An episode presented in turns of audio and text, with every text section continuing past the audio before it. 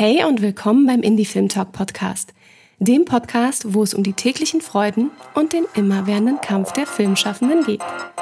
Viel Spaß!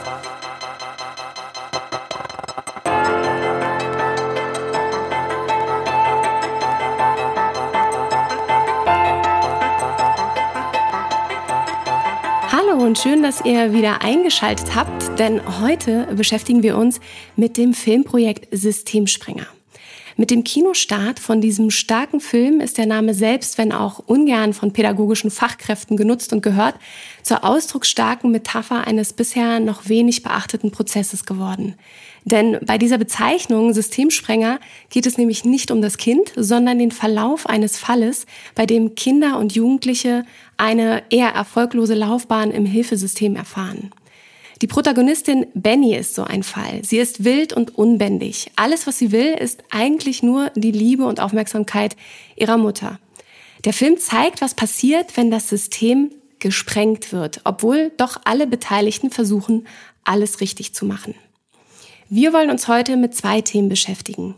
Zum einen mit der besonderen Herausforderung, mit Kindern zu solch schwierigen emotionalen Themen vor der Kamera zu arbeiten und außerdem wollen wir uns darüber unterhalten, wie die Macherinnen des Films ein doch so schwieriges Thema, vielleicht sogar fast schon Tabu oder Randthema, produzieren konnten.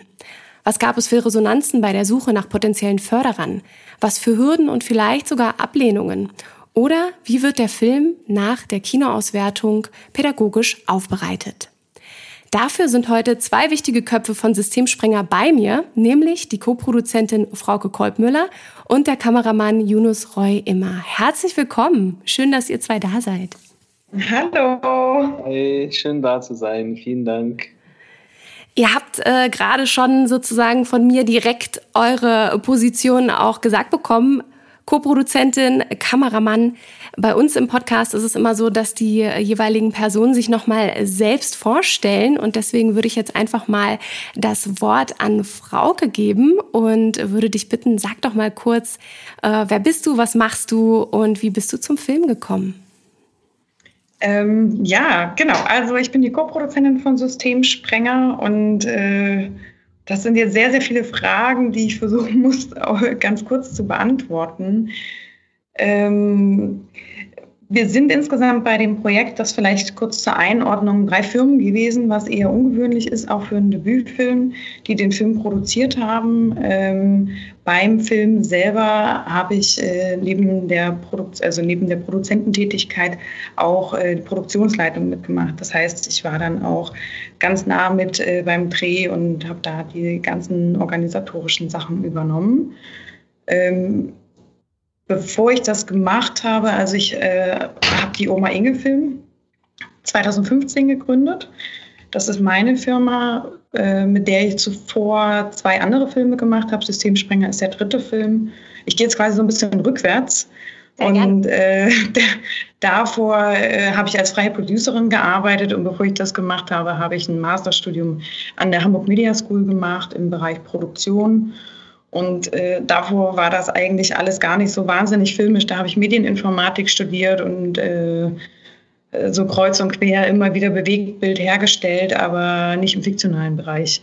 Und das hat sich äh, quasi dann immer weiter so konkretisiert, bis ich dann da angekommen bin, wo ich jetzt bin und wirklich Spielfilme fürs Kino hauptsächlich produziere, aber auch Serie und was man heutzutage alles so an Bewegtbild konsumiert. Wie sieht's bei dir aus, Roy? Wie bist du zur Tätigkeit des Kameramanns gekommen, zum Film an sich? Und äh, genau, was sind da so deine Hauptaugenmerke, wenn du einen Film anpackst als Kameramann?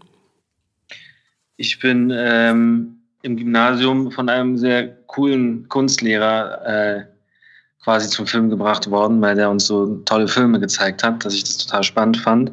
Direkt nach dem äh, Abi äh, habe ich dann Praktikas gemacht und habe dann 2008 äh, an der Filmakademie in Ludwigsburg angefangen zu studieren, da auch die Nora kennenlernen dürfen und mit ihr dann bis Systemsprenger zwei Filme gedreht und ein Projekt gemacht.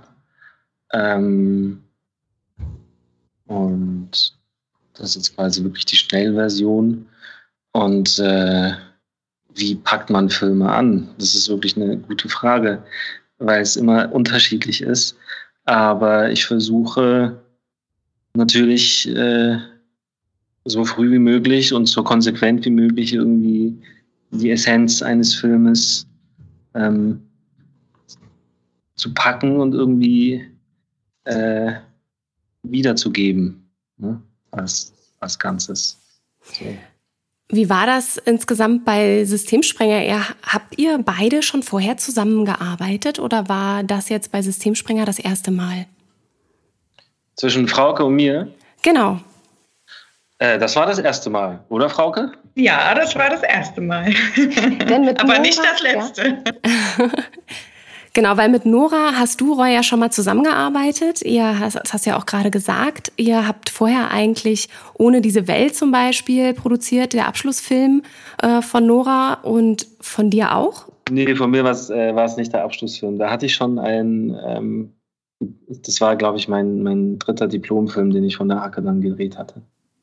Und da habt ihr ja in erster Linie diesen Dokumentarfilm gemeinsam gestaltet. Wie kam es jetzt äh, zu Systemspringer? Was hast du davon mitbekommen? Nora hat ja eine sehr, sehr lange Recherche gehabt, sehr intensiv. Was hast du von diesem Entstehungsprozess mitbekommen? Ich habe von diesem Entstehungsprozess eigentlich nur ein bisschen das Ende mitbekommen, ähm, weil eigentlich ein anderer äh, sehr, sehr talentierter Kameramann auf diesem Projekt war, der dann äh, vor allem aus privaten Gründen, weil das äh, räumlich nicht so geklappt hat mit, mit, äh, mit seinen ver privaten Verpflichtungen sozusagen geklappt hat, leider. Ähm, genau, bin ich da relativ spät dazugekommen. Und zwar war das, glaube ich, so im Juni, Juli, ähm, wo wir dann des Jahres, wo wir dann im November angefangen haben zu drehen.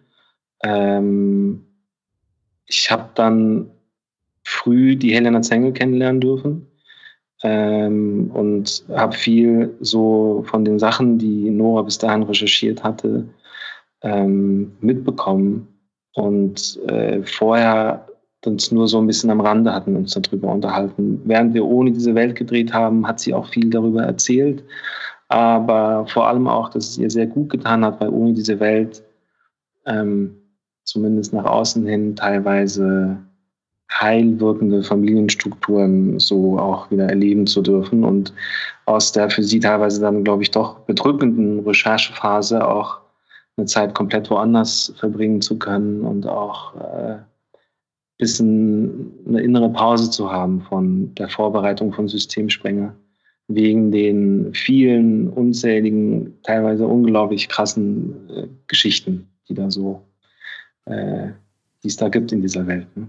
Kannst du kurz noch mal ein, zwei Sätze sagen zu Ohne diese Welt, Roy? Was ist Ohne diese Welt für ein Film und was, was wird dort porträtiert? Ohne diese Welt ist ein Dokumentarfilm, ein Porträt über eine mennonitische Kolonie im Norden Argentiniens. Äh, Mennoniten, für Leute, die diesen Begriff nicht kennen, es ist quasi eine äh, ja, Glaubensgemeinschaft, ähm, vergleichbar mit Amish, ja, also Leute mit äh, einheitlichen Kleidern und Hüten und, und Kutschen und kein Strom und so weiter. Das ist so grob, äh, damit man so ein Bild davon hat. Äh, da waren wir zwei Monate äh, im, im argentinischen Sommer. Nora hatte aus einem Schüleraustausch, den sie mit 16 oder so gemacht hatte, per Zufall äh, eine einen Vater und eine Tochter von dieser Kolonie damals kennengelernt und das Thema hat sie nie losgelassen und sie ist dann später nochmal dahin gefahren und hat dann gemerkt, es wäre total schön, diese Gemeinde von, ich glaube, ungefähr 500, 200, irgendwo zwischen 200 und 500 Leuten ähm, zu porträtieren und zu dokumentieren. Und äh, das war eine total intensive, besondere Erfahrung, weil diese Menschen sehr abgeschnitten von der äh, von dem Rest der Welt leben und äh, sich mit anderen Kolonien quasi irgendwie so austauschen. Und es ist so eine, auf jeden Fall ein sehr faszinierendes, besonderes Paralleluniversum. Ähm, genau, das war das größte Projekt vor Systemsprenger, was wir zusammen gemacht hatten. Frauke, wie bist du sozusagen an Nora und Systemsprenger gelangt? Wie war dein erster Weg zu diesem Projekt? Wie kam Nora auf dich zu oder wie kamt ihr zusammen? ähm, wir wurden eigentlich zusammengeführt, kann man sagen. Denn äh, eines der Projekte, was ich davor gemacht habe mit der Oma Inge-Film, eigentlich der erste Film, äh, Maybe Baby, die Regisseurin Julia Becker ist auch Schauspielerin und die hat bei Nora in einem Kursfilm die Lizenz mitgespielt. Und äh, hat dann immer gesagt, oh, Nora ist so eine tolle Regisseurin, du musst sie unbedingt kennenlernen, die ist so toll. Und ich dann irgendwann dachte, ja gut, ich lerne sie ja schon irgendwann kennen. Und dann hatte ich Nora äh, Anfang 2017 beim Max-Ophüls-Preis zum ersten Mal getroffen, wo sie gerade mit Ohne diese Welt auch den Dokumentarfilmpreis gewonnen hatte. Und äh, genau, das war so unser erstes Aufeinandertreffen, aber das war dann noch gar nicht in Bezug auf Systemsprenger, sondern einfach so Hallo und äh, ja, schön dich kennenzulernen. Und dann waren wir bei der Berlinale und dann war auch wieder Julia, äh, stand bei einem dieser zahlreichen Berlinale-Empfänge vor mir und meinte, Nora sucht eine Produzentin in Hamburg und du bist Produzentin und du bist in Hamburg. Und äh, ich so, okay. das war tatsächlich so. Das ist, und äh, ich war so ein bisschen irritiert in dem Moment und dann äh, kam Nora dazu und dann haben wir kurz drüber gesprochen. Ich fand das alles spannend und ich fand sie wahnsinnig spannend. Und dann habe ich auch drei Tage später, also ich habe dann nicht sofort das Drehbuch lesen können, das ist in dem Rahmen irgendwie nicht so wirklich möglich. Ähm, das konnte ich erst nach der Berlinale, aber ich habe dann den Peter Hartwig schon kennengelernt, der quasi Nora auch schon bei Ohne diese Welt als Produzent begleitet hat und äh, auch schon den, die Phase von Systemsprenger vorher mit begleitet hat und der aber den Systemsprenger nicht selber produzieren konnte, weil zeitgleich der Kundermann hergestellt wurde von Andi Dresen, mit dem er ja auch eine Jahre, mit dem er eine jahrelange Zusammenarbeit verbindet. Und da hat Nora dann einfach äh, Produzenten gesucht, die dann auch hands-on sind und sie da wirklich betreuen können bei ihrem fiktionalen Debütfilm. Und dann ging das eigentlich einfach so weiter, dass wir uns dann nochmal verabredet haben in Hamburg. Und dann gab es noch diverse Zufälle, wo wir dann irgendwann dachten, okay, das ist jetzt irgendwie auch Schicksal, dass wir zusammengeführt wurden. Und äh, ich mochte das Buch auch total. Und dann kam das eine zum anderen. Und Frauke, was hat dich da so besonders dran bewegt? Also gerade an, an, an vielleicht auch dem Schicksal von, von, von Benny. Was, was war dir daran, ja, was, was hat dich da so am meisten berührt und gereizt? Ja, ich glaube, es ist tatsächlich das, was, äh, was Nora auch ganz ursprünglich getriggert hat, dieser Begriff für Kinder, diesen Begriff für Kinder zu verwenden. Ähm, das war so unglaublich für mich. Äh, ich habe das am Anfang auch gedacht, nee, das ist ja, das hat sie sich ausgedacht und das ist nur ein Titel.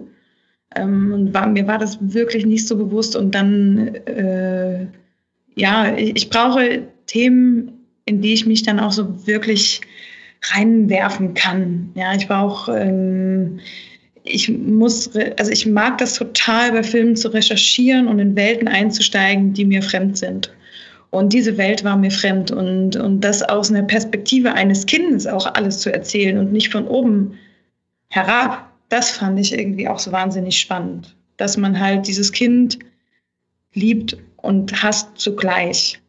So. Also, dass man diesen inneren, diese innere Zerrissenheit selber spürt, die alle Menschen, die mit diesen Kindern zu tun haben, auch spürt und dass man dieses Kind auch mit retten möchte. Irgendwie, das waren so ganz, ganz viele Sachen. Und ich weiß gar nicht, ehrlich gesagt, jetzt gerade, ob ich das damals beim Drehbuch auch schon alles gedacht habe, weil wir natürlich einen langen Prozess hatten und ähm, da, da vermischen sich dann ja irgendwann auch die Erinnerungen. Gedanken. Mhm, mhm. genau. Ja.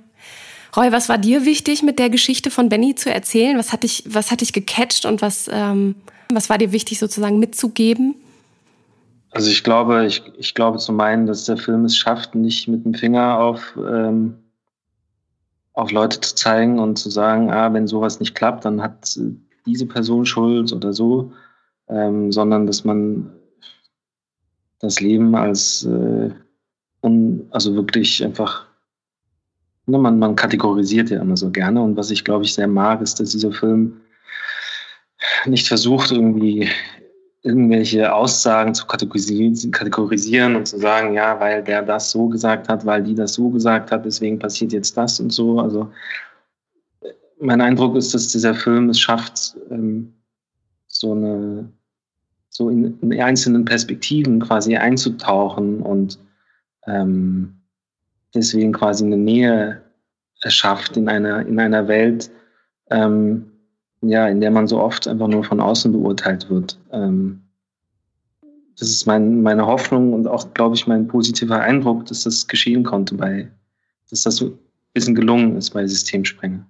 Also ich meine, ich habe das Buch gelesen und es hat mich einfach mitgerissen. Also äh, ich musste einmal eine Pause machen, ich glaube beim Umsteigen äh, einem Bus zum Zug oder sowas. Ansonsten habe ich das Buch einfach komplett durchgelesen, äh, weil man da einfach reingesogen wird, so in, in diese Geschichte. Und ähm, mein Eindruck ist auch, dass der Film auch äh, diese Auswirkungen hat. Also so ist er zumindest angelegt, dass es ein Strudel ist, den man da durchgeht. Und es geht darum, möglichst äh, wiederzugeben, was wir denken, wie sowas ne, funktioniert und läuft. Und ähm, ja, so die, so die einzelnen Perspektiven, die aufeinandertreffen und manche Schicksale, die das eine oder das andere beim anderen oder bei der anderen auslösen. So. Ihr habt ja eine total starke Resonanz bekommen, also alleine von den Preisen, die Systemspringer abgeräumt hat, ob es jetzt die Berlinale war oder der Deutsche Filmpreis, äh, wo ihr von zehn Nominierungen acht Auszeichnungen erhalten habt, äh, wenn ich das richtig mir notiert habe und eben total recht bekommt, dass dieser Film und dieses Randthema für die Gesellschaft gerade total ähm, äh, total zugänglich war und eben da sehr, sehr viel Feedback an euch herangetragen wird. War das auch von Anfang an so? Seit ihr dabei wart, hattet ihr das Gefühl, das ist ein Thema, das flutscht, weil jeder ist daran interessiert oder gab es auch Schwierigkeiten, das, äh, das sozusagen auch ähm, umsetzen zu dürfen? Also, dass ein Film so komplett flutscht wie Systemsprenger ist wirklich eher ungewöhnlich. Damit haben wir auch überhaupt nicht gerechnet weil ein Film entweder, also so meistens so ein relativ spezifisches Publikum findet. Und entweder ist es das äh, der, der Kinozuschauer, der ins Kino geht, weil er sich unterhalten lassen will und weil er äh, sich entspannen lassen will, oder es ist der Festivalzuschauer, der nach spannenden individuellen Projekten sucht oder also es ist, kann man schon auch ein bisschen unterscheiden. Manche Filme sind auf Festivals wahnsinnig erfolgreich, die kriegen dann da viele Preise, andere sind halt wirklich im, im normalen Kino sehr erfolgreich und dass das jetzt so auf allen Ebenen stattgefunden hat, damit hat keiner gerechnet und das ist tatsächlich auch was, was im Vorfeld als wir äh, vor dem Dreh sucht man einen, einen Verleiher. Das heißt, die die Menschen, die den Film oder die, Firma, die den Film dann für uns ins Kino bringt, also mit den Kinobetreibern den Kontakt aufnimmt und das ganze Marketing organisiert und so. Und ähm, da haben wir mit sehr vielen gesprochen in Deutschland. Und natürlich haben wir da auch mit eher so Independent-Verleihern gesprochen, weil das ja es ist ein Debütfilm gewesen. Und äh, da, da sucht man jetzt auch nicht nach den großen Partnern sofort, sondern dann, das war ganz interessant, weil diese Rückmeldungen oft waren, naja, hm, wir finden es ganz toll, wir finden es liest sich super, wir finden es wahnsinnig spannend, aber das guckt sich doch keiner an im Kino. Dafür geht doch niemand ins Kino. Das haben wir so oft, wir haben so eine Schwierigkeiten gehabt, da am Anfang jemanden zu finden und waren dann äh, so glücklich, dass Port-au-Prince das erkannt haben, dass sie sich auch einfach auf ihren Bauch verlassen haben und auf ihr Gefühl und gesagt haben, wir finden es toll. Da gibt es auch andere Menschen, die das dann als Film toll finden. Und man muss natürlich auch sagen, äh, zur Verteidigung, ein Film mit einem Kind in der Hauptrolle, man weiß einfach nicht, wie das Kind spielt. Wir haben Helena ja schon relativ früh gecastet, aber das kann so in alle Richtungen gehen. Das weiß man ja vorher nicht. Wir versuchen ja alle unsere Arbeit so gut wie möglich zu machen. Ähm, aber da muss ja auch wirklich jeder, jeder Punkt dann zusammenspielen. Und deswegen ist das immer auch so eine Entscheidung, die man trifft, ohne dass man weiß, wie das Endprodukt ist. Also keiner sieht ja den Film vorher und muss trotzdem sagen, er ist mit dabei. Wie, wie lange habt ihr denn gesucht, bis ihr sozusagen die ersten ähm, potenziellen Unterstützer gefunden habt? Also wie lange äh, sollte man auch dranbleiben oder generell, ähm, was, was würdet ihr anderen mitgeben, die vielleicht auch sich gerade ein Randthema raussuchen, weil sie sagen, Komödie schön und gut, aber es muss auch mal die Randthemen geben, die eben von der Gesellschaft gesehen werden. Ähm, was, würdest, was würdest du für einen Tipp geben, Frauke, wenn man sowas verteidigt, wenn man sowas aufbauen will? Ähm, wie lange sollte man suchen? Wie lange sollte man sich dran festklammern? Also ich kann nur aus jetzt gerade auch wieder kürzlicher Erfahrung sagen, man muss geduldig sein. äh, irgendwann kommen die Steine ins Rollen. Das, äh, manchmal denkt man, okay, das wird alles eh nichts und man verzweifelt und dann passieren doch wieder ganz viele tolle Dinge. Ähm, und ich kann jetzt gar nicht sagen, wann, äh, ich glaube, der Peter hat wahrscheinlich auch schon mit Verleihern gesprochen, bevor wir angefangen haben. Wir haben dann wirklich ähm, Dreivierteljahr intensiv, halbes Dreivierteljahr intensiv mit nach Partnern gesucht. Also jeder hat einfach an verschiedenen Stellen da angeklopft und geklingelt und äh, sich mit Leuten unterhalten. Und das ging dann verhältnismäßig sogar relativ schnell, aber über die Masse, die wir da hatten. Und man muss sagen, zu dem Zeitpunkt hat Nora ja mit dem Drehbuch schon drei Preise gewonnen. Ähm, mhm. Das, das kommt ja auch dazu. Das war ja kein Drehbuch, was da jetzt irgendwie so ganz frisch lag, sondern das hat 2016 schon den Drehbuchpreis in Emden gewonnen und dann während der Berlinale noch den Kompagnon Förderpreis bei den Berlinale Talents und äh, den äh, Schrittmaterpreis von der MFG aus Baden-Württemberg.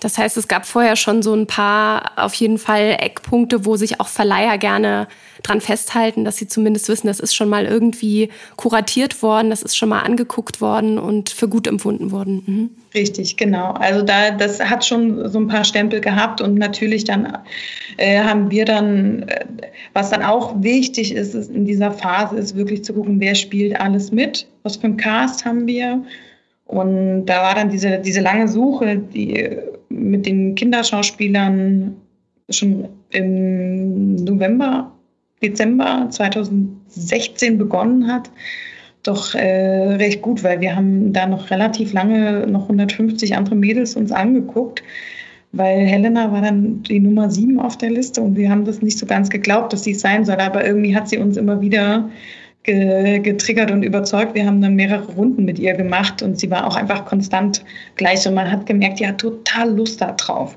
Die hat voll Bock, das zu spielen. Das war jetzt kein Kind, wo so die Eltern dahinter stehen und sagen, du musst das jetzt machen und das ist ganz toll. Sondern man hat einfach gemerkt, sie hat so eine Freude und so einen Spaß daran, da mit Energie reinzugehen. Das heißt, ihr habt insgesamt 150 Kinder euch noch insgesamt angeschaut und seid dann trotzdem wieder zu ihr zurückgekommen. Das ist ja auch ein riesiger Aufwand, erstmal so ein Casting aufzubauen mit 150 Kindern, die ja auch nicht so leicht zu finden sind.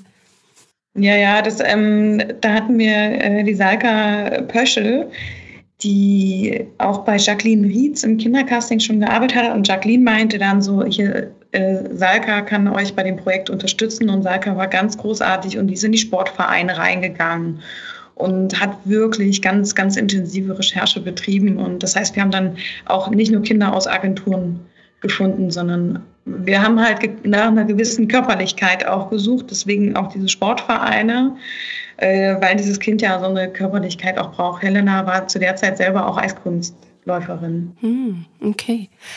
Roy, wie hast du diesen Castingprozess mitgekriegt? Warst du da mit dabei, um auch schon so eine erste Kamerapräsenz mitzubekommen? Oder bist du erst später mit dazu gekommen, als es schon klar war, dass Helena mit dabei ist? Helena, äh, als ich dazu kam, stand Helena, glaube ich, schon fest und ähm, durfte dann über sie aber mit in den Konstellationen-Castings für sie mit dabei sein. Was heißt Konstellation-Castings? Also halt, dass man schon mal guckt, welche anderen Charaktere mit ihr gut zusammenpassen beim Spiel? Genau, also ja. ähm, wir haben Michas gecastet. Äh, und da war ich, glaube ich, dabei bei ungefähr fünf bis zehn Michas, die mit Helena zusammen gecastet wurden, was für Helena immer eine tolle Möglichkeit war, zu proben, auszuprobieren, verschiedene Taktiken auch als Benny sozusagen, verschiedene Bennys einmal so ein bisschen äh, durchzuprobieren und in der Phase konnte ich mit dabei sein und ähm, da haben wir uns auch sehr angenähert. Also ich habe äh, verstanden, wie sie sich bewegt. Ähm, ich habe eine Taktik entwickelt, wie ich mich dazu bewegen kann und äh, sie hat sich an meine Präsenz gewöhnt, ähm, respektive an meine eigentlich sehr unpräsente Art, um ihr möglichst viel Freiheit zu lassen. Ähm, und da war ich also in diese Konstellation-Castings, also die Castings, die eher am Ende stattfinden von dem ganzen Casting-Prozess, war ich nochmal intensiv mit eingebunden. Wie war das genau? Du sagst, äh, ihr habt euch da aneinander gewöhnt, du hast äh, dich auch an ihre Körpersprache oder an ihre Dynamik äh, gewöhnen können und annähern können. Ähm, wie sah das für dich genau aus? Der erste Kontakt, was ist anders als vielleicht, wenn man auf einen gestandenen Schauspieler zukommt oder eine, eine Schauspielerin? Was würdest du sagen, war in dem Prozess ganz anders oder was nimmst du da mit? Ich, ich weiß gar nicht, ich habe, glaube ich, einfach nicht richtig Hallo gesagt, was ich bei bei ähm, jedem erwachsenen Schauspieler einfach so, glaube ich, machen würde. Ich würde mich vorstellen, sagen, hey, ich bin äh, Roy, ich mache die Kamera und dann ne, sucht man so, ich bin meistens jemand, der sich eher zurückhält, ein bisschen so den Raum entstehen lässt und dann versucht, sich langsam an die ähm, Schauspieler, Protagonisten, Figuren quasi anzunähern. Äh, auch wenn ich sonst in Casting-Prozessen mit dabei bin, was ich sehr gerne mache, übrigens auch um so erste ähm, bildsprachliche Aspekte mit der Regie und äh, allenfalls mit der Produktion so ein bisschen anzusprechen und auszuprobieren, ähm, fange ich meistens irgendwie ein bisschen zurückhaltender an und lasse so ein bisschen den Raum und gehe dann so mit der Zeit ein bisschen mehr rein, wenn es möglich ist. Und äh, das habe ich mit Helena ähnlich gemacht, nur über einen längeren Zeitraum verteilt. Also wir sind auch mal länger spazieren gegangen mit Nora zusammen und mit Helenas Mutter und ähm, sind durch den Park gelaufen. Dann haben wir uns auch mal verschiedene Farbflächen irgendwie gesucht und es war einfach wichtig, äh, so eine möglichst neutrale und trotzdem so eine vertraute Position zu sein für Helena, um sie auch nicht abzulenken, um ihre Konzentration auch nicht zu mindern.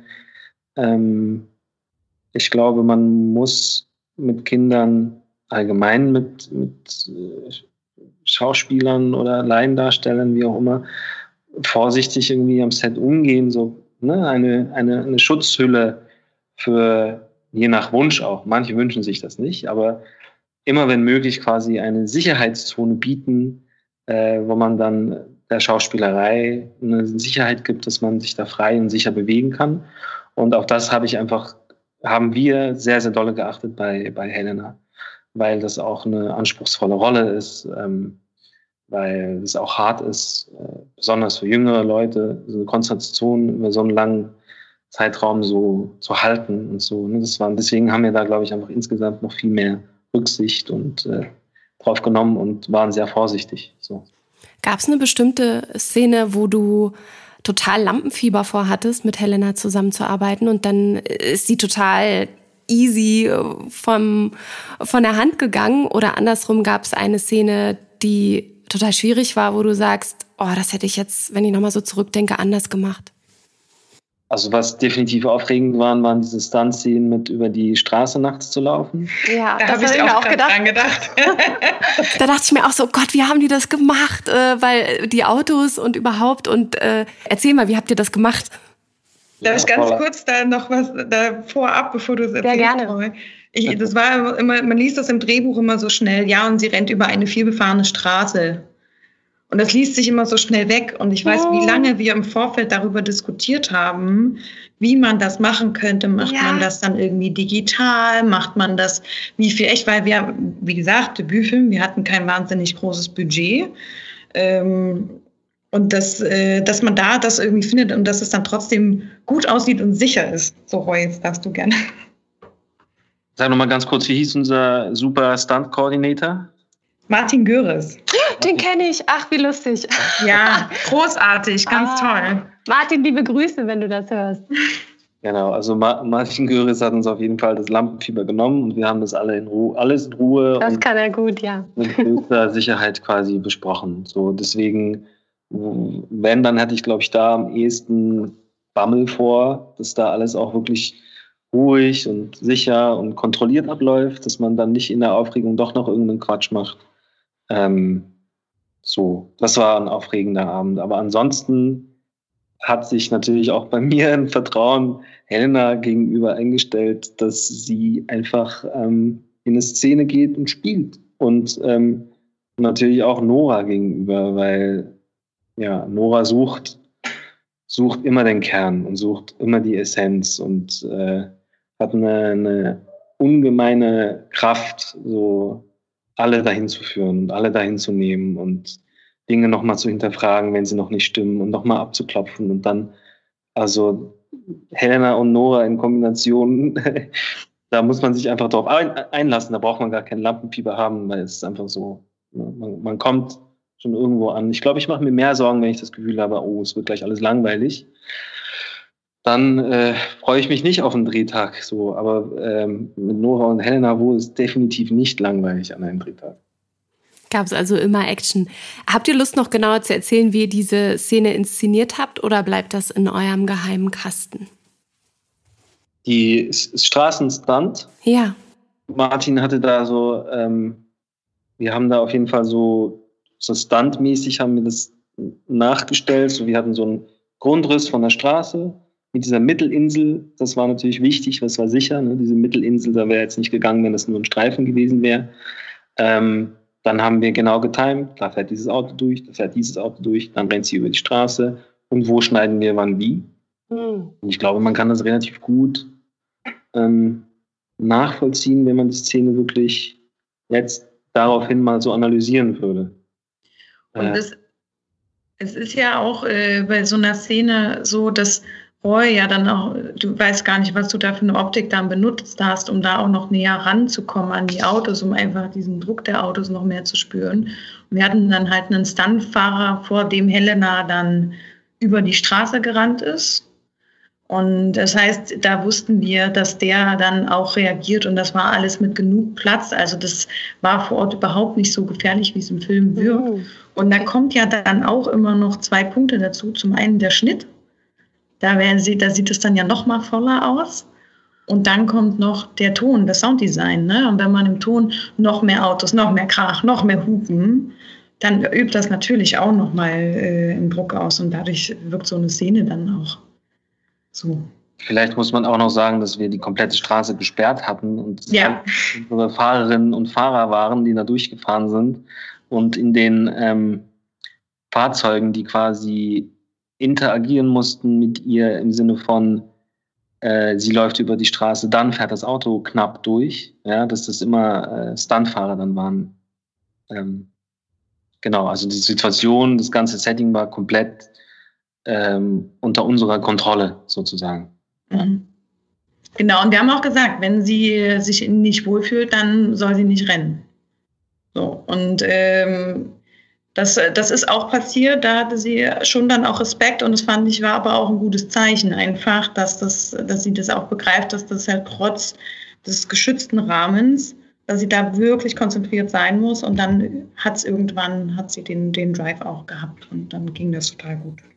Wie hat das vor Ort funktioniert am Set mit Helena? Gab es äh, eine äh, direkte, ähm, vielleicht auch Kinderbetreuung? Äh, war es in erster Linie die enge Zusammenarbeit mit Nora, die sich ja schon sechs Monate vor dem Dreh intensiv mit Helena beschäftigt hat, da wirklich eine Beziehung aufgebaut hat, ähm, mit ihr das Drehbuch durchgegangen ist etc. Wie sah es vor Ort am, am Set aus? Wie kann ich mir aus Helenas Sicht äh, meinen Alltag vorstellen am Set? Mm, also ich glaube, ganz ausschlaggebend ist der Punkt, dass Helena nicht in Hamburg lebt, und, äh, sondern in Berlin, wie glaube ich inzwischen auch eh jeder weiß. Und da und sie und ihre Mama nicht mitgekommen ist. Sie hat nicht mit für diesen langen Zeitraum. Wir haben ja über einen Zeitraum von fünf Monaten gedreht. Ähm, und in diesem Zeitraum hat sie eine Kinderbetreuung gehabt, die dann quasi ein, eine Art Mama-Ersatz war und äh, die sie dann in den Momenten, wenn Helena nicht mit Nora gearbeitet hat, quasi betreut hat.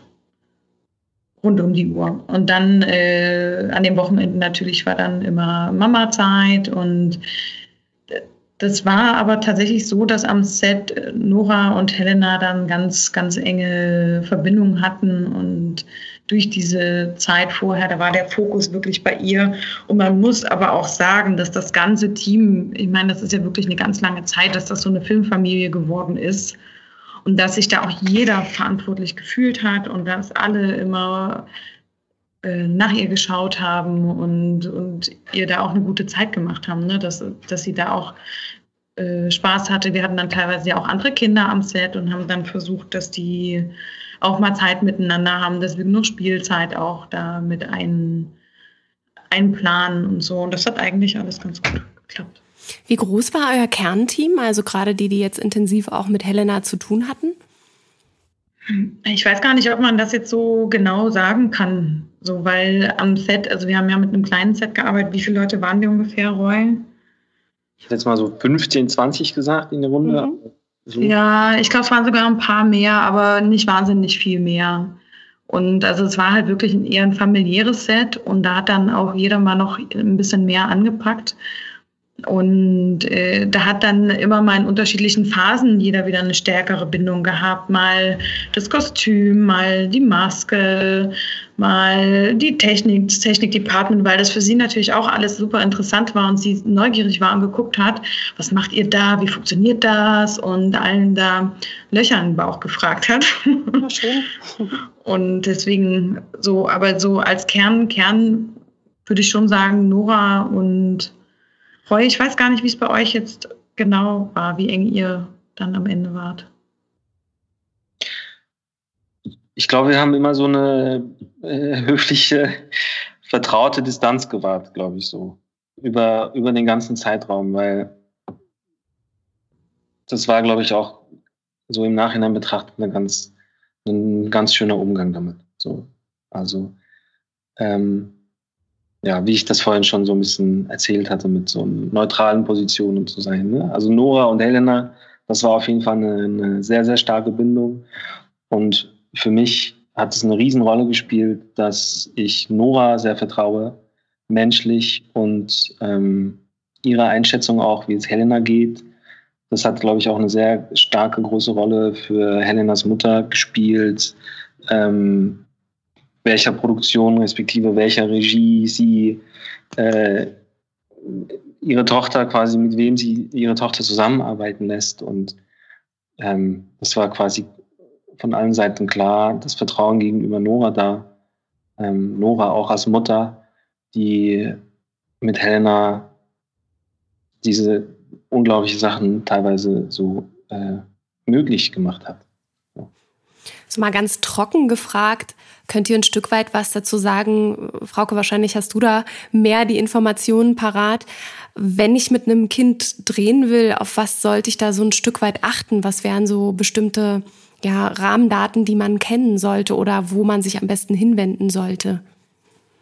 Also mit einem Kind sind die Drehtage kürzer, weil es gibt ein Arbeitsschutzgesetz und äh, da ist ganz klar, oder im Jugendarbeitsschutzgesetz ist auch ganz klar geregelt, wie viele Stunden welche Altersklasse am Tag arbeiten darf, wie viele Tage im Jahr ein Kind arbeiten darf. Und äh, das ist dann aber teilweise auch in den Regionen noch äh, so ein bisschen individuell gehandhabt. Ähm, Genau, da, da kann man sich ans Amt für Arbeitsschutz eigentlich wenden und da, da müsste es diese ganzen Informationen geben. Man braucht dann auch eine Genehmigung. Also jedes Kind, was bei Systemsprenger vor der Kamera ist, hat eine offizielle Genehmigung bekommen. Das heißt, äh, jedes Kind, was vor der Kamera war, äh, musste einen Attest vom Arzt bekommen, eine Bescheinigung von den Eltern und von der Schule und vom Jugendamt dass sie äh, beim Film mitmachen dürfen. Also das ist in Deutschland alles ganz, ganz klar geregelt und ähm, das war für uns ein ziemlich hoher bürokratischer Aufwand. Wollte ich gerade sagen, ja. Aber wir haben ein ganz, ganz tolles Team gehabt, die das da wirklich äh, durchgerockt haben. Ich meine, diese ganzen Kinder drumherum, die haben wir ja auch, also die in dem Umfeld, die haben wir ja auch gecastet äh, und dass wir also so Komparsencasting gemacht mit den Kindern, geguckt, dass die Gruppen zusammen gut funktionieren und dass, äh, dass die Dynamiken, also vorher mit denen auch mal so einen Probetag gemacht, dass die sich auch schon mal kennenlernen, weil das natürlich, das sind ja auch, die kennen sich ja auch nicht alle. Teilweise haben wir versucht, die dann aus den gleichen Schulen zu holen, dass dann doch nicht alle sich einander fremd sind. Äh, genau, das ist so ein bisschen das. Das heißt, man, man kann an einem Tag auch nicht so wahnsinnig viel drehen.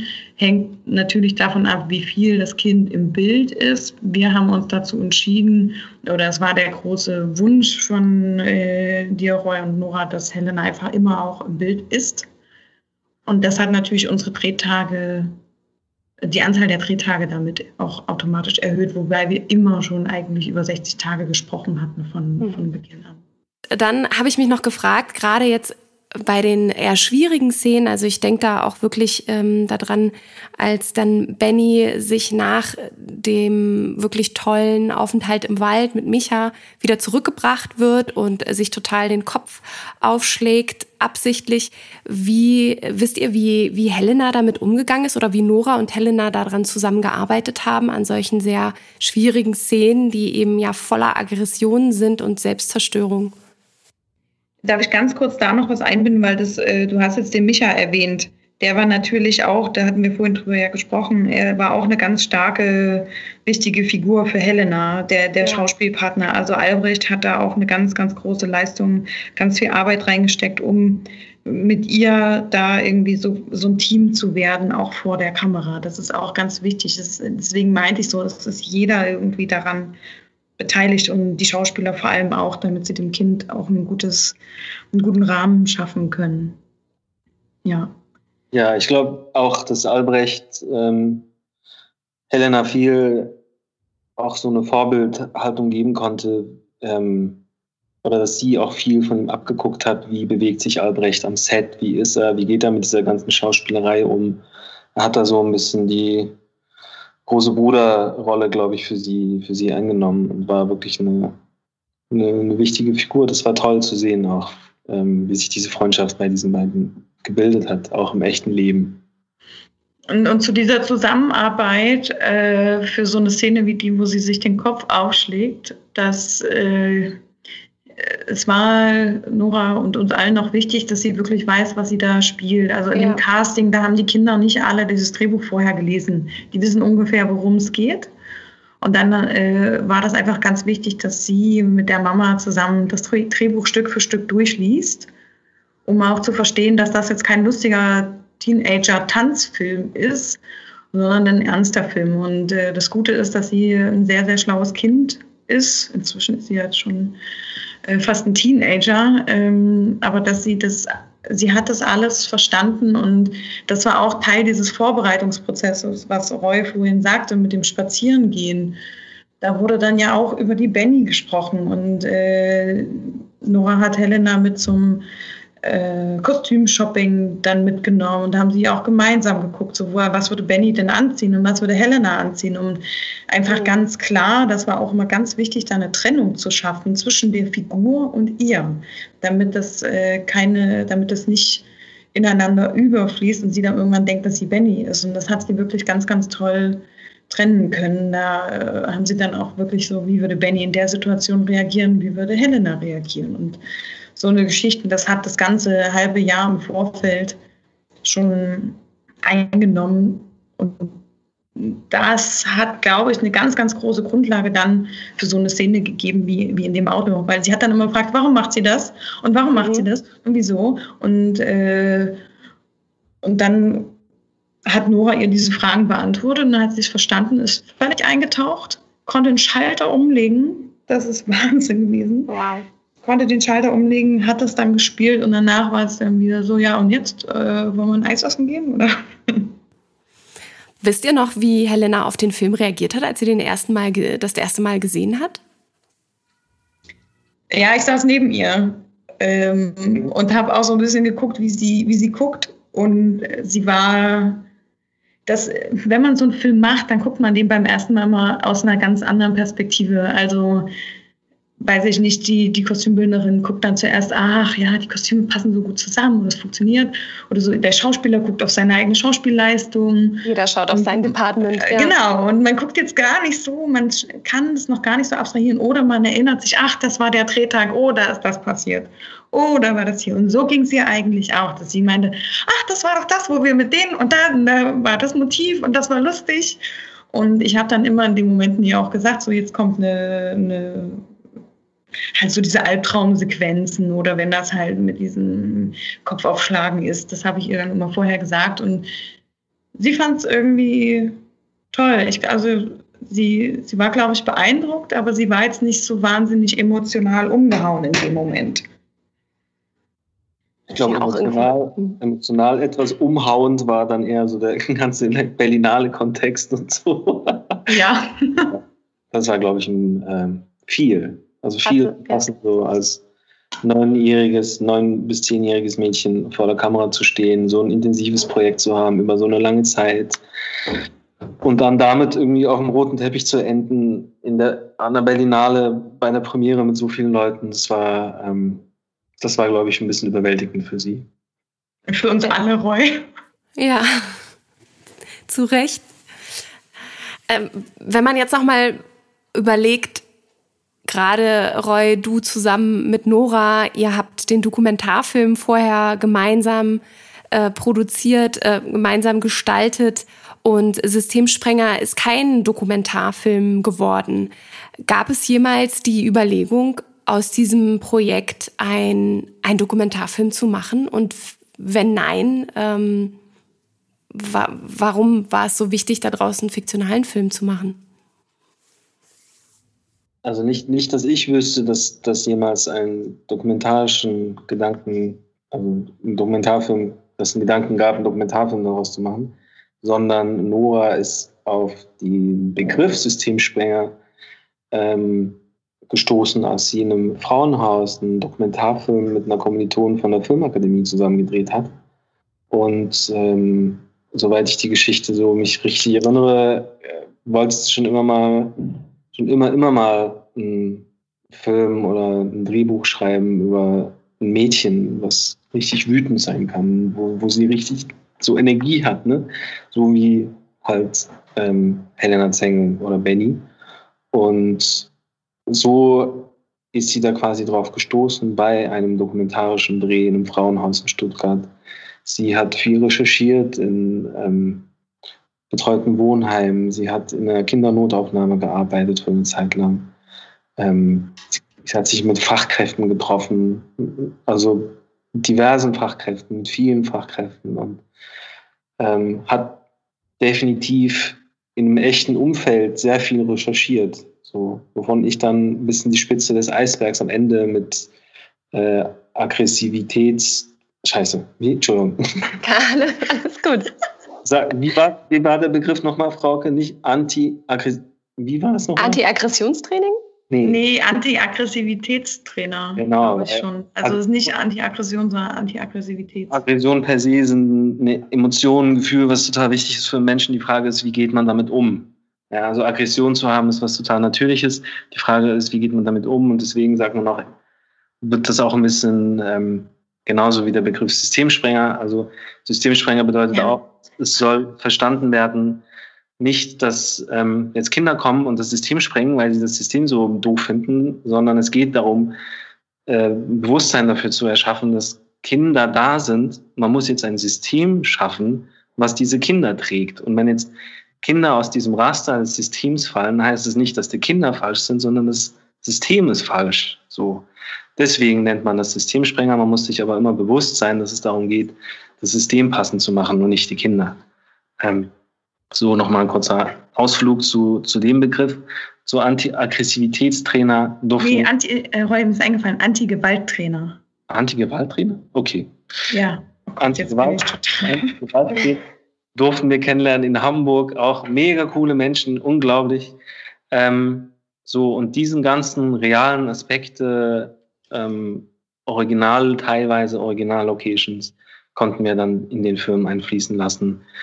Ähm, diese Mischung aus echte Orte, echten Menschen, die einen direkten Bezug zu diesen Geschichten in ihrem echten Leben haben und die Verfremdung, die künstliche Verfremdung, die ein Film quasi so macht, der Grad, den man da findet, wo man dann am Ende genau landet zwischen ähm, filmischer Ästhetisierung oder so, wie es halt aussieht, wenn man direkt dahin geht und ein Bild davon macht, irgendwo dazwischen sind wir gelandet. Und ähm, ja, wie möchte man das dann nennen? Manche nennen es dokumentarisch, dokumentarischer Look. Ähm, aber Dokumentarfilm über dieses Leben von, von, von solchen Schicksalen zu machen, ist nochmal eine ganz, ganz andere Nummer. Mhm. Ähm, so. Ja, und dann, äh, wenn du einen Dokumentarfilm darüber machst, dann hast du ja auch wirklich diesen Einzelfall nur, ne? Und der Fall von, und dann, da hat man ja dann immer, haben alle immer so ein Argument, ja, das ist ja bei dem Fall so, weil so und so. Und Bennys Fall ist möglichst neutral und unangreifbar und äh, allumfassend für andere Kinder. Es ist halt so exemplarisch, was ihr passiert, ne? Also, dass man eher das Gefühl hat, also ich hatte auch, für, für mich war es auch ein Stück weit so, ähm, durch dieses Fiktionale ähm, traue ich mich einmal mehr, mich darauf einzulassen, was jetzt hier passiert und werde auch ein Stück weit mehr äh, wachgerüttelt und habe mehr Interesse zu gucken, okay, was steckt hinter dieser Fiktion und ähm, diesem fiktionalen Film, also was steckt da für ähm, für Wahrhaftigkeit dahinter, was passiert da wirklich, ähm, so ein bisschen mehr sensibilisiert zu werden, als wenn es halt der Dokumentarfilm ist, der mir, wie du gerade schon sagtest, diesen einen Fall gibt und ähm, ja. Äh, und, und, und ich habe auch das Gefühl, man kann durch dieses Fiktionale auch äh, trotzdem gleichzeitig einen Schritt zurückgehen. Ich glaube, Nora sagte in einem Interview auch so schön, dass sie die, diesen fiktionalen Rahmen gewählt hat, weil es einfach so unfassbar furchtbar ist, was es vor Ort auch gibt an Situationen mit Kindern, die in diesen verschiedenen Institutionen sind und die ganze Zeit durchs System fallen. Und äh, von wegen, das sei, sei gar nicht zumutbar, daraus einen Dokumentarfilm zu machen. Und deswegen braucht es diesen fiktionalen Rahmen, ähm, um es zugänglich zu gestalten. Ja, weil es ist halt so, dass die Realität oft noch schlimmer ist als das, was man dann im Film erzählen kann. Nochmal zurück zu dieser, der Form des nicht-dokumentarischen. Was war für dich, Roy, jetzt anders von der Zusammenarbeit mit Nora und der Bildgestaltung? Also was war vielleicht bei Ohne diese Welt wichtig, was bei Systemsprenger überhaupt keine Relevanz hatte? Oder was hast du vielleicht sogar mit rübergenommen an der Form, der Ästhetik oder der Arbeitsweise? Ich glaube, ich muss jetzt wirklich lange überlegen. Um das genau darfst du. Die Objektive. Wir haben mit den gleichen Objektiven gedreht. Wirklich? Ja. Was man erfährt noch. Oder ähnlich, also ja, mit High-Speed-Objektiven haben wir da gedreht. Aber nicht nur, auch äh, wir hatten in dem Set auch Standard-Brennweiten dabei, jetzt bei Systemsprenger. Ich glaube, was ein bisschen äh, innere Haltung ist, vielleicht auch eine, eine Sache, die die ich so ein bisschen als meine persönliche Motivation oder eine Sache, die ich einfach immer mit mir rumtrage, als, als ähm, jemand, der was zum Ausdruck geben darf äh, mit Filmen und wie ich mich den ganzen Sachen annähere, ist ähm, der Respekt vor den Figuren, vor den Charakteren, den Protagonisten, die da drinnen spielen. Und ähm, nicht irgendwelche also auf gar keinen Fall bewusst irgendwelche Stereotypen dann bedienen, die, wo man dann einfach so irgendwie drauf zeigen kann, sagen, ah, so ist es, so ist das und so und so machen die das und so irgendwie so, keine Ahnung, Menschen und ihre Schicksale in Pro Protagonisten oder Figuren zu packen, wo man dann einfach mal so drüber wischt. Ähm, das bloß nicht. Und ich glaube, in Ohne diese Welt ähm, ist es uns gelungen, auch respektvoll an die Menschen heranzutreten. Das war in dem Kontext auch anders nicht möglich, ähm, um das Vertrauen dieser Menschen zu haben, aber auch von uns aus. Also es geht nicht darum, eine reißerische Reportage darüber zu machen, dass wie diese Menschen da leben und genauso wenig war das ähm, für Systemsprenger quasi die Motivation, sondern die Motivation ist, ähm, eintauchen zu können in die Perspektiven der Protagonisten. Ähm, ich glaube, da hält zumindest ein Glaube an sowas diese beiden Filme zusammen. Ich weiß jetzt nicht, ob man das versteht, was ich versuche zu sagen, aber vielleicht so ein bisschen. Ja, doch, auf jeden Fall. Also gerade, dass du sagst, dass die innere Haltung dich eben auch bewegt, technisch das in einer Form umzusetzen, wie es jeweils der eine oder der andere Film braucht. Dieses Eintauchen, das nehmt ihr ja ein Stück weit jetzt auch mit nach dem Film. Also gerade Systemsprenger Ihr seid ja wirklich gut mit dabei, dass der Film eine große Kinotour gemacht hat. Es gab neben den äh, neben der Tour an sich äh, eben auch die Möglichkeit, dass ihr Expertinnen mit eingeladen habt, die dann später beim Q&A mit dabei waren. Also ihr habt richtig Diskussionen mit angezettelt über den Film, dass man sich thematisch eben auch weiter mit dem mit diesem Randthema auseinandersetzt. Wie ähm, was gehört noch alles zu diesem Blumenstrauß an weiterer Arbeit mit dazu? Also, dass jetzt die Kinotour so ein Stück weit vorbei ist, aber trotzdem gibt es ja noch die Möglichkeit, mit diesem Film zu arbeiten und zu interagieren. Genau, also das fing tatsächlich äh, zwischen der Berlinale Premiere und der Kinotour an. Ähm, da, das, wir hatten ja dann sieben Monate Zeit, was eigentlich auch ein relativ langer Zeitraum ist, bis man dann einen Film startet, wenn der auf so einem Festival wie Berlinale die Premiere hatte. Aber das war gut, weil wir in der Zeit äh, konnte halt unser Verleiher und äh, die angeschlossene Marketingagentur jetzt und morgen da wirklich äh, direkte Verbände ansprechen und äh, von dem Film erzählen und äh, dafür begeistern, sodass dann tatsächlich ganze Behörden, Abteilungen so einen Kinovormittag gebucht haben und äh, dann halt diese Gespräche, ich war bei einigen auch dabei, das war sehr interessant, wenn, wenn dann wirklich sich man merkt, die Gespräche zwischen den verschiedenen Institutionen, die wir im Film ja auch zeigen, die sind in der Realität alle auch da, weil natürlich alle diese Problematik auch sehen. Trotzdem hat halt jeder immer so seinen Standpunkt. Und ich fand es ganz interessant, bei diesen Filmgesprächen zu merken, wie alle plötzlich über den Fall Benny sprechen konnten. Mhm. Und weil wir halt versucht haben, kein Schwarz-Weiß-Bild zu zeichnen, keinen Schuldigen, ähm, hat sich auch keiner angegriffen gefühlt. Und das war, glaube ich, ganz, ganz, ein ganz, ganz großes Glück, dass das so passiert ist. Das weiß man ja im Vorfeld auch nicht. Es ist ja oft, wenn man sich so nah an, an etwas begibt, heranwagt, dass dann es einen Aufschrei gibt und irgendjemand sagt, nee, das kann doch gar nicht sein, das ist doch ganz anders. Und mit der Haltung sind auch ein paar Leute, haben sie mir danach gesagt, in die Vorführung gegangen und sind dann rausgegangen und haben einfach gesagt, ja doch, ihr habt unsere Realität abgebildet. Und das hat sie doch emotional dann sehr berührt und das fand ich einfach interessant, dass da Gespräche stattgefunden haben in dem Rahmen und ich auch immer weiter merke, dass Pädagogen, also man kann den Film ja inzwischen auch auf DVD und Blu-ray kaufen und dass das immer mehr auch äh, im pädagogischen Kreis und im, beim, bei den Psychiatern kann ich es nicht so richtig einschätzen, äh, aber in den sozialen Berufen doch ein Film ist, der, der da auch als Diskussionsgrundlage und Erklärungsgrundlage mit genutzt wird. Das finde ich total interessant. Ähm, Ihr bietet dazu ja auch total viel an. Also gerade auf eurer Website hat man die Möglichkeit, eben das pädagogische Begleitmaterial zu nutzen. Ähm, ihr ladet ein, dass man auch die Möglichkeit hat, über äh, einen Streaming-Link eben den Film äh, für sich sozusagen zu leihen, wenn man eben auch einem Verband oder einer Initiative oder äh, einer sonstigen Einrichtung angehört um dann wirklich den Film auch als Grundlage zur Diskussion oder zur Weiterbildung zu nutzen. Also ich finde das total vorbildhaft und finde gerade auf Festivals sieht man so viele Randthemen, egal ob sie als Dokumentarfilm oder als Fiktionalfilm produziert wurden und dass da dann häufig, wenn sie keinen Verleiher finden, so wie ihr auch sagt, diese Suche nach dem äh, Vertrieb äh, oder dem Verleiher, um auch weiter dann nach den Festivals zu existieren und zu laufen und wirklich ans Publikum zu kommen, ist total schwer. Und das dann äh, auch noch weiter zu spinnen und zu sagen, okay, wir wollen, dass es einen Mehrwert hat für die Gesellschaft und dann müssen wir das aufbereiten, damit Leute mit diesem Material umgehen können.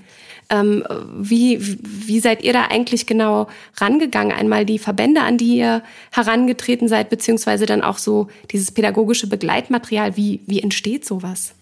Ne, das pädagogische Begleitmaterial, da haben wir ja als zentralen Partner den Professor Dr. Menno Baumann, Professor für Intensivpädagogik, der einer der ersten war, den Nora angesprochen hatte, als sie sich mit dem Thema beschäftigt hat, weil der das Buch auch geschrieben hat, Kinder, die Systeme sprengen. Und er hat sie in dem ganzen Prozess begleitet. Ich war mit ihm und Nora auch äh, im Vorfeld zum Dreh, haben wir bestimmte verschiedene Wohngruppen besucht und er hat uns da viele Türen geöffnet. Und immer wieder auch gesagt, so, weil natürlich müssen wir im Film fiktionalisieren und hat das dann doch immer wieder auch abgesegnet. Also so wie auch andere, ne? Äh, Roy hatte vorhin schon diverse Institutionen, in denen sich Nora aufgehalten hat, erwähnt. Und äh, da haben wir immer wieder auch so uns abgesichert, äh, ist das so, kann man das so sagen, würde man das in der Realität so machen? Und da war er eine der zentralen Personen, der jetzt auch tatsächlich viele Veranstaltungen begleitet, parallel zu uns. Und äh, der dazu dann auch wirklich natürlich seine, seine Erfahrung, seine Recherche, sein, äh, seine Forschung vorstellen kann. Und er ist letztendlich auch derjenige, den wir dann für das Begleitmaterial äh, quasi einfach mit einbinden konnten und damit die, die Menschen dann auch verstehen, so was ist da jetzt der pädagogische Anteil und was ist der fiktionale Anteil. Und äh, das ist natürlich auch wichtig, dass man das begreift, dass das nicht zu 100 Prozent die Realität abbildet, aber schon sehr. Ähm, daran verankert ist, ne? zumindest so ja. die, die Strukturen und so darin verankert. Ja. Es geht ja häufig auch nicht immer darum zu zeigen, ähm, so ist jetzt die Realität für alle, sondern eben, was ja Systemspringer wunderbar macht, ein, einen allgemeinen Ist-Zustand in einem, in einem, in einer bestimmten Sektion zu zeigen und darüber diskutieren zu können. Wie ist es bei mir? Bei mir ist es anders. Ich arbeite als Pädagogin dort und dort oder als äh, Fachkraft ähm, in einer Psychiatrie oder wie auch immer. Und dass man da natürlich eine total gute Grundlage schafft, noch weiter als nur nach dem Kinogang auch wirklich ganz professionell mit seinen eigenen Kollegen und Kolleginnen darüber zu diskutieren und zu überlegen, wie ist das eigentlich bei uns? Also wenn man sich jetzt eine Schule anguckt, wo die Schulsozialarbeiterin mit dabei ist oder die Inklusionsassistentin und es ist vielleicht noch jemand vom Jugendamt eingebunden. Also da kommen so viele Köpfe zusammen, wo auch, glaube ich, häufig viel an Kommunikation aneinander vorbeigeht ähm, oder man eben dann diese Systemsprengerfälle hat, die durch, durchs Raster fallen. Und da bietet dieser Film natürlich eine wunderbare Grundlage, um, um darüber zu diskutieren und zusammenzukommen. Und man muss ja auch sagen, also was ich auch in Gesprächen gemerkt habe und was mir auch wichtig ist, dass die Gespräche nicht nur so sind, also es gibt gar nicht so wahnsinnig viele Systemsprenger. Man muss natürlich auch aufpassen, dass nicht jedes Kind, was irgendwie schwierig ist, dann gleich diesen Stempel Systemsprenger bekommt. Ähm, aber das ist halt ein Extremfall und es kann dazu führen. Und es ist einfach so, dass man jetzt auch wirklich darüber diskutiert, wie kann man äh, präventive Maßnahmen ergreifen, damit es überhaupt gar nicht erst dazu kommt, dass Kinder zu Systemsprengern werden. Woran liegt das denn, dass Benny so reagiert, wie sie reagiert? Und ähm, das ist, glaube ich, ein ganz elementarer Teil. Ich habe zum Beispiel auch bei einer Vorstellung in Leipzig, das war ganz interessant, da war vom ähm, Freistaat Sachsen äh, wirklich sehr hohe Positionen aus den äh, Jugendämtern und die, die sind alle zu der Vorführung gekommen. Es war eine reine Fachvorstellung. Und da saß auch ein Stadtrat mit im, in der Vorstellung, der dann irgendwie eine Kollegin fragte, so ist das denn in der Realität wirklich so schlimm? Und ähm, als ich dann sagte, ja, in der Realität ist es eigentlich noch schlimmer, da applaudierte plötzlich der ganze Saal. Und ich dachte so, was ist denn jetzt los?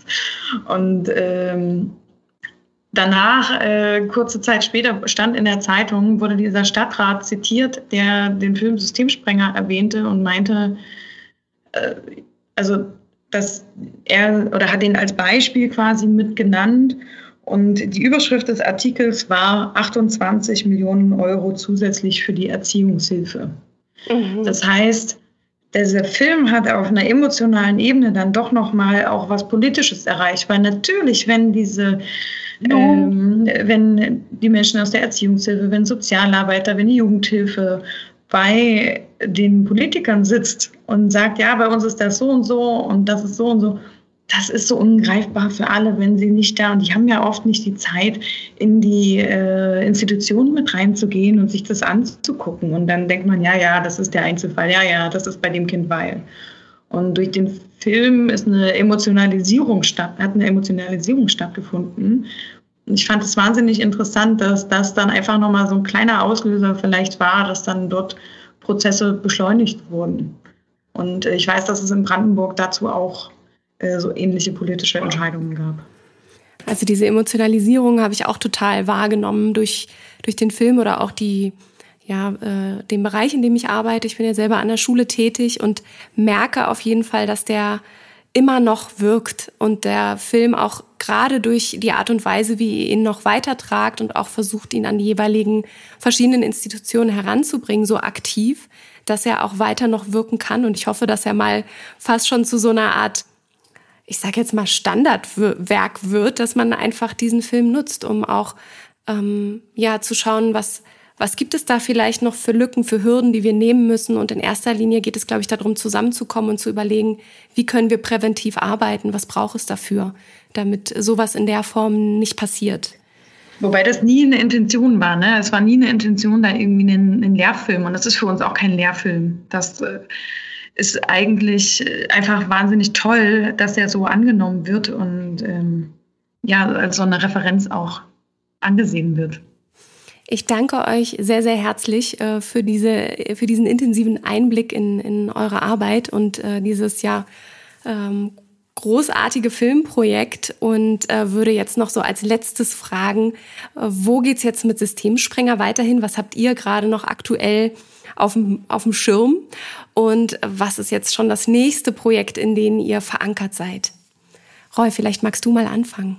Ähm, ich bin gerade in der Schweiz und bin in der Vorbereitung für einen Kinospielfilm mit Jan Gassmann, der Ende August angefangen werden soll, gedreht zu werden und dann einen zweiten Block nochmal später, je nachdem, äh, wie sich die aktuellen Situationen zulassen. Und ja, das von mir. Ähm, zu Systemsprenger, es wird jetzt noch so ein paar Open-Air-Veranstaltungen geben. Ähm, das weiß ich, also es ist so, eine, eine never-ending-Reise und es ist ganz toll, dass es jetzt das Sommerkino auch den Film nochmal mit aufgreift. Und bei mir selber, ich stehe jetzt auch, ich hoffe, dass wir das äh, auch umsetzen können. Ich weiß auch nicht, wie das bei euch jetzt ist, Roy, äh, wegen dieser ganzen Corona-Situation, dass wir im September, Oktober ein internationales Projekt drehen, was ich mit Frankreich und Finnland zusammen mache. Der Debütfilm A Girl's Room von Aino Suni und noch ein anderes Projekt, den zweiten Film von Julia Becker, die Nora und mich damals zusammengebracht hat. Äh, den bereiten wir jetzt auch vor, den wir dann im Anfang nächsten Jahres, im Frühjahr nächsten Jahres drehen wollen, Over and Out. Dann wünsche ich euch mit beiden Projekten viel Erfolg und viel Glück, dass das auch alles so stattfinden kann, wie ihr euch das wünscht und wie es sein sollte, damit man den Film auch gut zu Ende bringt oder das Projekt vorantreibt weiterhin viel Erfolg mit Systemsprenger und dass es eine Never-Ending äh, Tour gibt.